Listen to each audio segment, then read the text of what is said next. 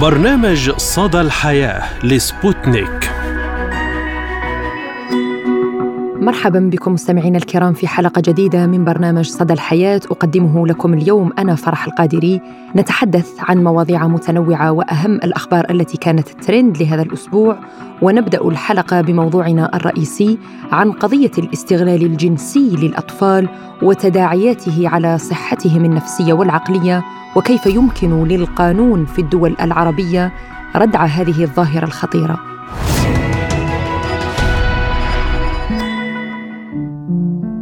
إن إحساس الآباء بولادة أول طفل لهم يجمع مشاعر مختلطة بين الفرحة والسعادة والحب والمسؤولية والأمانة والخوف، ولا شيء يقلق الوالدين بعدها سوى كيف يحافظون ويؤمنون حياة هذا الطفل الصغير. مسؤولية الرعاية والاهتمام وتقديم كل شيء له والخوف عليه من العالم الخارجي ومن أي شيء قد يمسه. معك قلبي طلع مني. روح الماما يا قلب الماما انت حياتها أبيات شعرية قيلت في حب الآباء لأبنائهم وعبرت عن هذا الحب الغريزي والفطري الذي زرعه الله تعالى في قلوب الوالدين المال والبنون زينة الحياة الدنيا. وقد قيل لا تلمني في هواه أنا لا أهوى سواه. ولدي مهجة قلبي ورد عبق وجنتاه. فحبيبي نور عيني لا أرى حتى أراه. فيض حب لصغيري إنه روح الحياة. ولكن أبعد هذا الحب يمكن للآباء تخيل أولادهم بين أيدي وحوش بشرية لا ترحم. أبعد هذه الرعاية والخوف يتعرض أحد أبنائهم لخطر خارجي وأي خطر؟ الاستغلال الجنسي من النفوس المريضة. حوادث كثيرة وقعت تقشعر لها الأبدان ولا تصدق وكان ضحيتها أطفال صغار. استغلال جنسي بأبشع الطرق وتحرش جنسي واغتصاب أمام الملأ وما خفي أعظم؟ فكيف لطفل أن يدافع عن نفسه أمام وحش بشري يكبره بعقود؟ وكيف له أن يصبح طفلا عاديا بعد هذا. تداول رواد مواقع التواصل الاجتماعي هذا الأسبوع حادثة بيدوفيل الشاطئ بمدينة الجديدة بالمغرب الحادثة التي أعادت إلى الواجهة مطالبات بتنفيذ أقصى العقوبات بحق المعتدين على الأطفال. وأظهر فيديو قامت إحدى السيدات المغربيات بتوثيقه وتظهر اللقطات رئيس جمعية رياضية خمسيني باعتباره مؤطرا في أحد المخيمات الصيفية التي نظمها لكونه يمثل جمعية رياضية بجهة الدار البيضاء وهو يقوم باستغلال طفل جنسيا أمام الملأ في الشاطئ وأحدث هذا الفيديو استياء كبيرا وقلقا في الأوساط الشعبية المغربية. لا سيما الأولياء الذين يرسلون أطفالهم للتخييم في فصل الصيف مع الجمعيات. واقعة الاغتصاب التي عرفها مخيم تابع لوزارة الشباب ضواحي مدينة سيدي قاسم بالجديدة في المغرب خلفت حالة من الرعب في صفوف الأسر التي باتت خائفة وغير مطمئنة لإرسال أبنائها للاستفادة من المخيمات التي تنظمها الجمعيات. وأفاد مصطفى التاج نائب رئيس الجامعة الوطنية للتخييم في حديثه لوسائل إعلام مغربية وطنية بأن المؤطر المتهم في القضية لا تتوفر فيه شروط المؤطر ولا يمتلك أي شهادة لتأطير الأطفال في المخيمات معتبرا أن حضوره بالمخيم في حد ذاته خطأ. فهل تكون هذه الحادثة ناقوس خطر وجرس إنذار للأهالي وللسلطات المحلية لإعادة النظر في القوانين والعقوبات المتعلقة بالإعتداء بكافة أشكاله على الأطفال؟ وللتعليق على هذا الموضوع أكثر نستضيف معنا الكاتبة الوطنية لمنظمة النساء الاتحاديات بالمغرب السيدة رحاب حنان. أهلا وسهلا بك سيدتي الكريمة وشكرا لك لتواجدك اليوم معنا في صدى الحياة. مرحبا وشكرا على الاستضافة. يعني قضية الاستغلال الجنسي للأطفال والتحرش والبيدوفيليا الذي يهدد الطفولة آه، هو مسؤولية الأسرة والمجتمع والسلطات.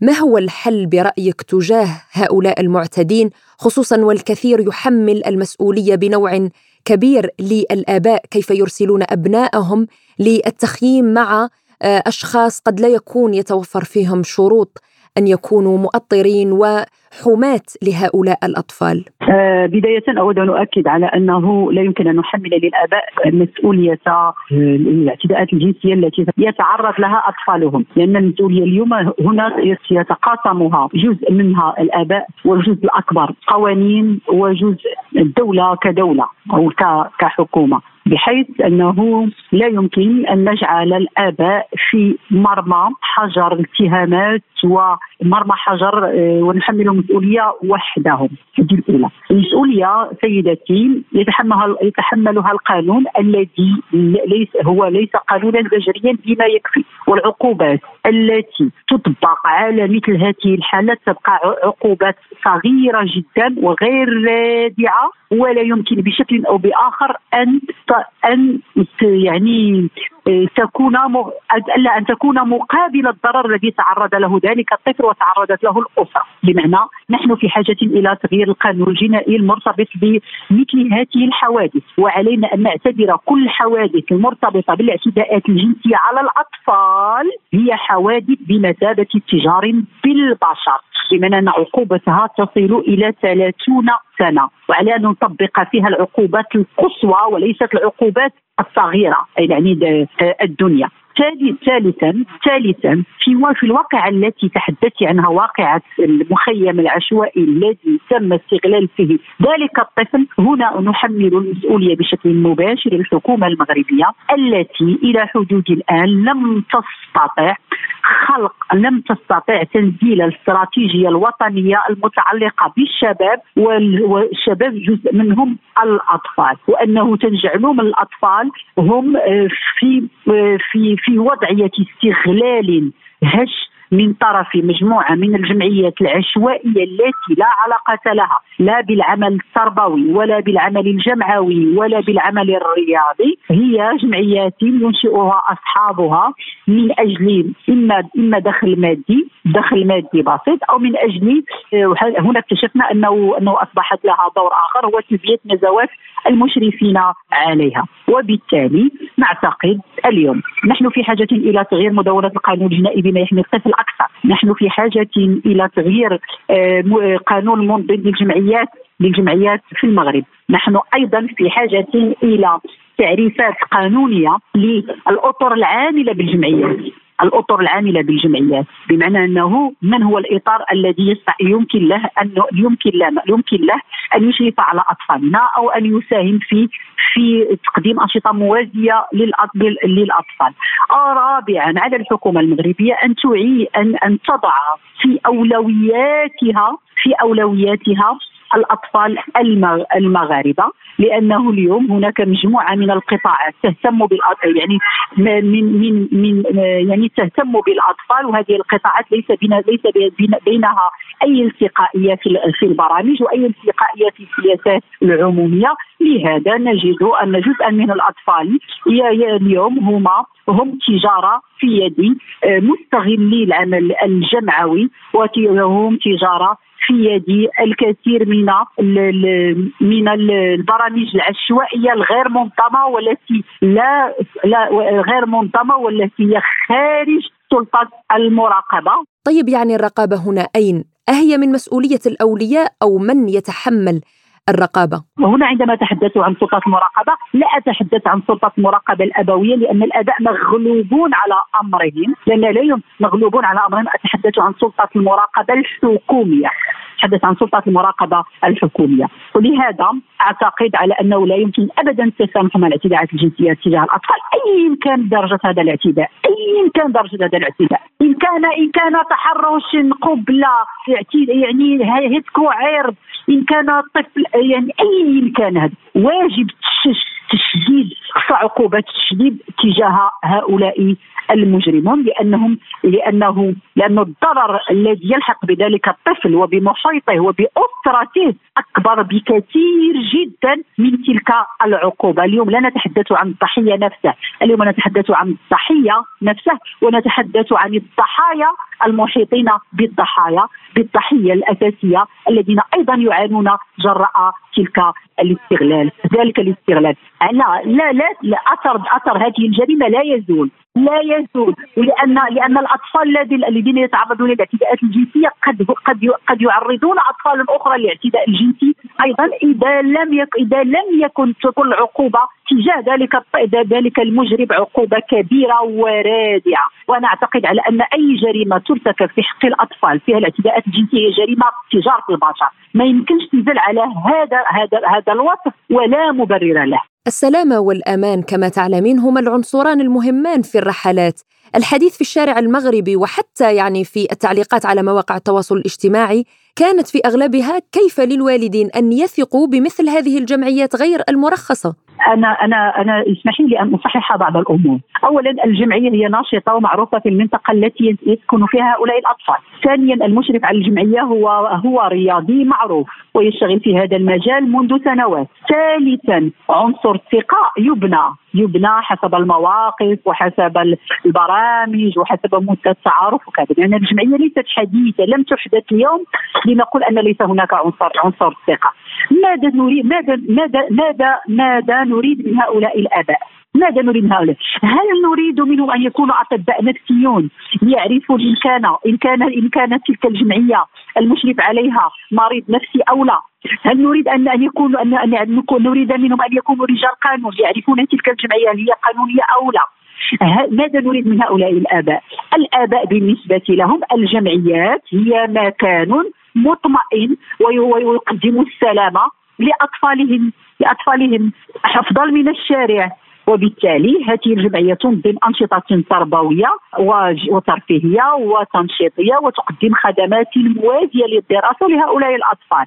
نعم يعني من يقع عليه الحق في مثل هذه الحالات برأيك؟ وبالتالي المسؤولية أنا أنا أؤكد مسؤولية الاباء في المراقبة والتتبع صحيح ولكن مسؤولية قانونية الجمعية مسؤوليه مسؤولية مراقبة انشطتها هي مسؤولية ترتبط بالسلطة بالسلطة الحكومية المخول لها مراقبة أنشطتها. وهنا أتحدث هذه الجمعية وهذا هذا الأمر. هي هي هي ليست حالات حالات يعني آه، متواجدة ومنتشرة في المغرب. هذه الجمعية وهذا الحادث هو حادث شاذ. هناك من يقول أن الشاذ لا يقاس عليه. لكن لا في واقعة الجد في واقعة هذا الطفل هنا يجب أن ننتبه. إنه جرس إنذار. إنه جرس الانذار ناقوس خطر وجرس إنذار. يحملنا مباشرة إلى ماذا؟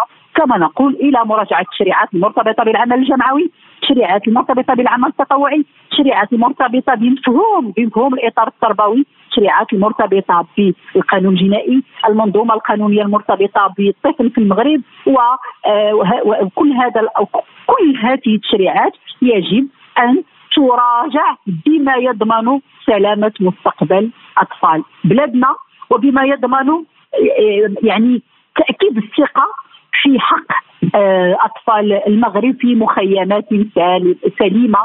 وفيها السلامة وتضمن الطمانينه للأطفال اولا وللآباء وللمرشد كما أطلق عليه بيدوفيل الشاطئ آه هذه الحادثة أعادت للشارع المغربي الحديث على تسليط عقوبتي الإعدام والإخصاء للمعتدين جنسيا على الأطفال.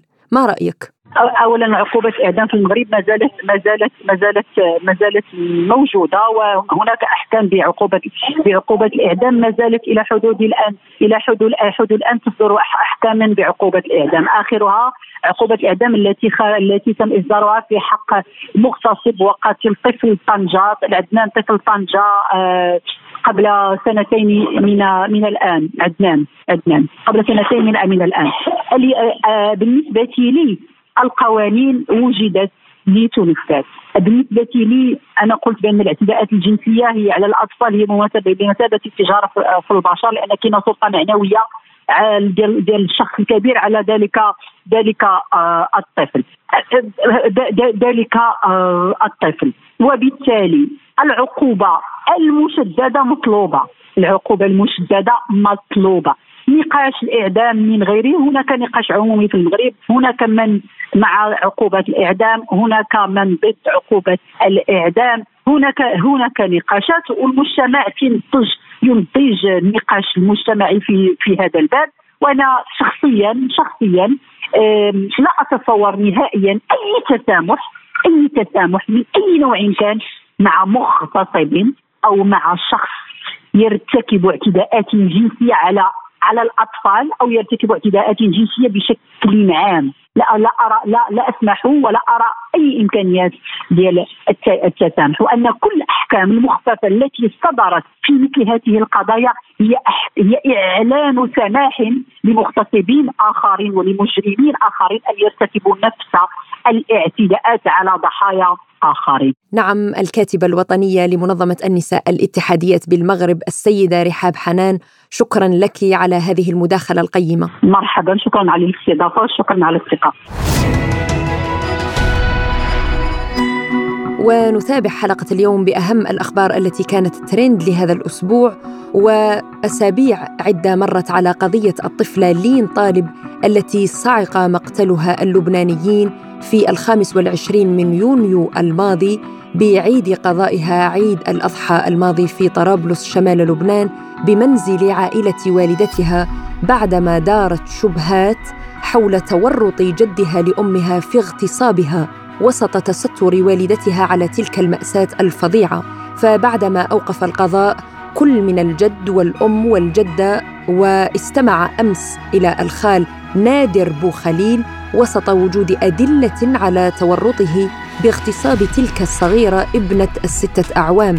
للأسف يعني قضايا الاغتصاب والتحرش الجنسي واستغلال الأطفال آه، لم آه، تعد حادثة واحدة أو حالة شاذة لا يقاس عليها بل المجتمعات باتت في خطر والأولياء باتوا قلقين على أبنائهم يعني ايخافوهم من المجتمع الخارجي أم حتى من أفراد الأسرة الواحدة. آه، وحصرت القاضية الناظرة في تلك القضية الشبهات حول هذا الخال من خلال نتائج فحص الحمض النووي وداتا الهاتف الذي عثر فيه على عدد من صور للأطفال بحسب ما أفادت به وسائل إعلام لبنانية. واستمرت جلسة التحقيق مع المشتبه الأول ساعات طويلة إلا أنه بطبيعة الحال نفى كل الاتهامات مؤكدا أنه لكان قتل نفسه قبل أن يمس ابنة أخته.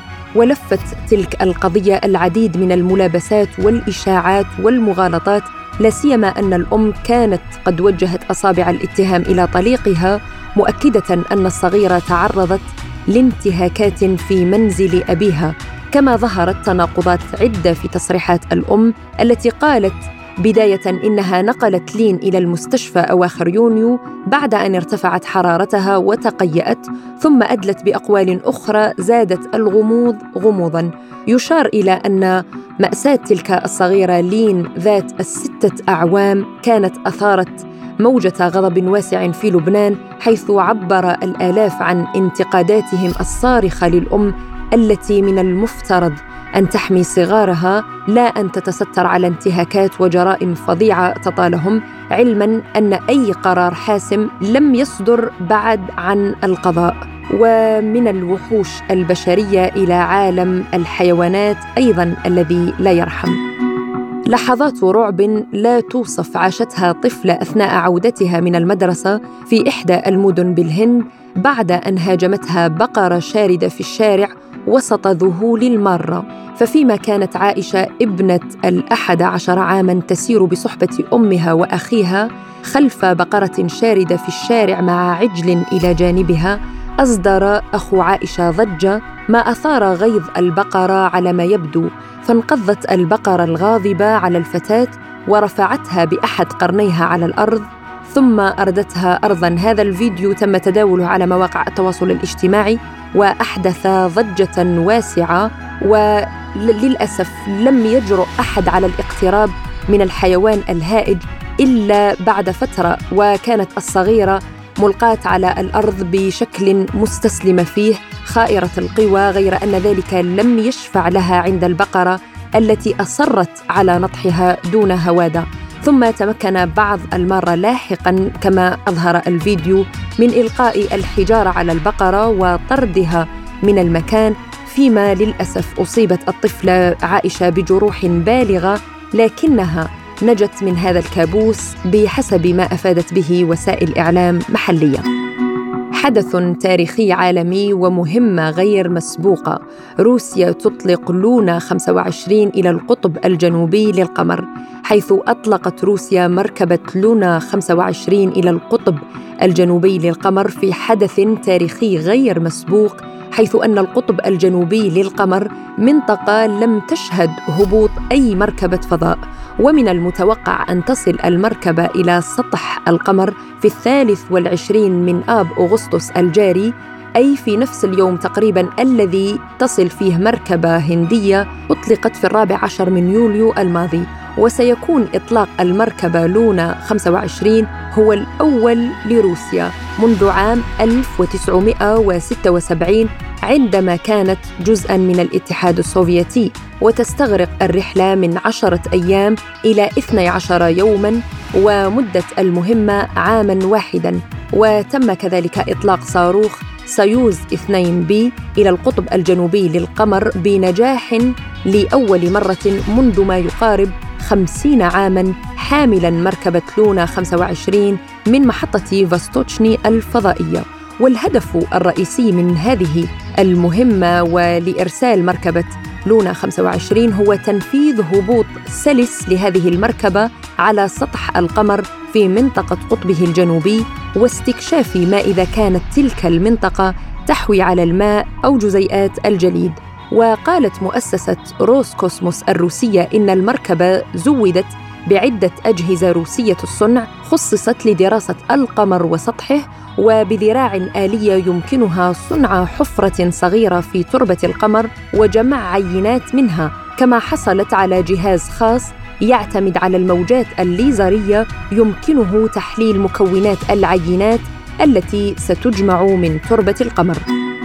كشف عالم الآثار المصري الشهير الدكتور زاهي حواس عن وجود آثار مصرية ترجع لعهد الفراعنة في العديد من دول الخليج وأوضح أن اكتشاف بعض الآثار المصرية في شبه الجزيرة العربية ومنطقة الخليج يدل على وجود علاقات تجارية بين مصر ودول الخليج خصوصا وأن إحدى البرديات تقول إن الملك رمسيس الثالث أرسل بعثات تجارية لجلب النحاس من بلد مجاور. وتابع الدكتور زاهي حواس يعتقد أن ذلك في منطقة الجزيرة العربية والسواحل البحرية لذلك من المتوقع العثور على آثار مصرية لدول عربية مجاورة.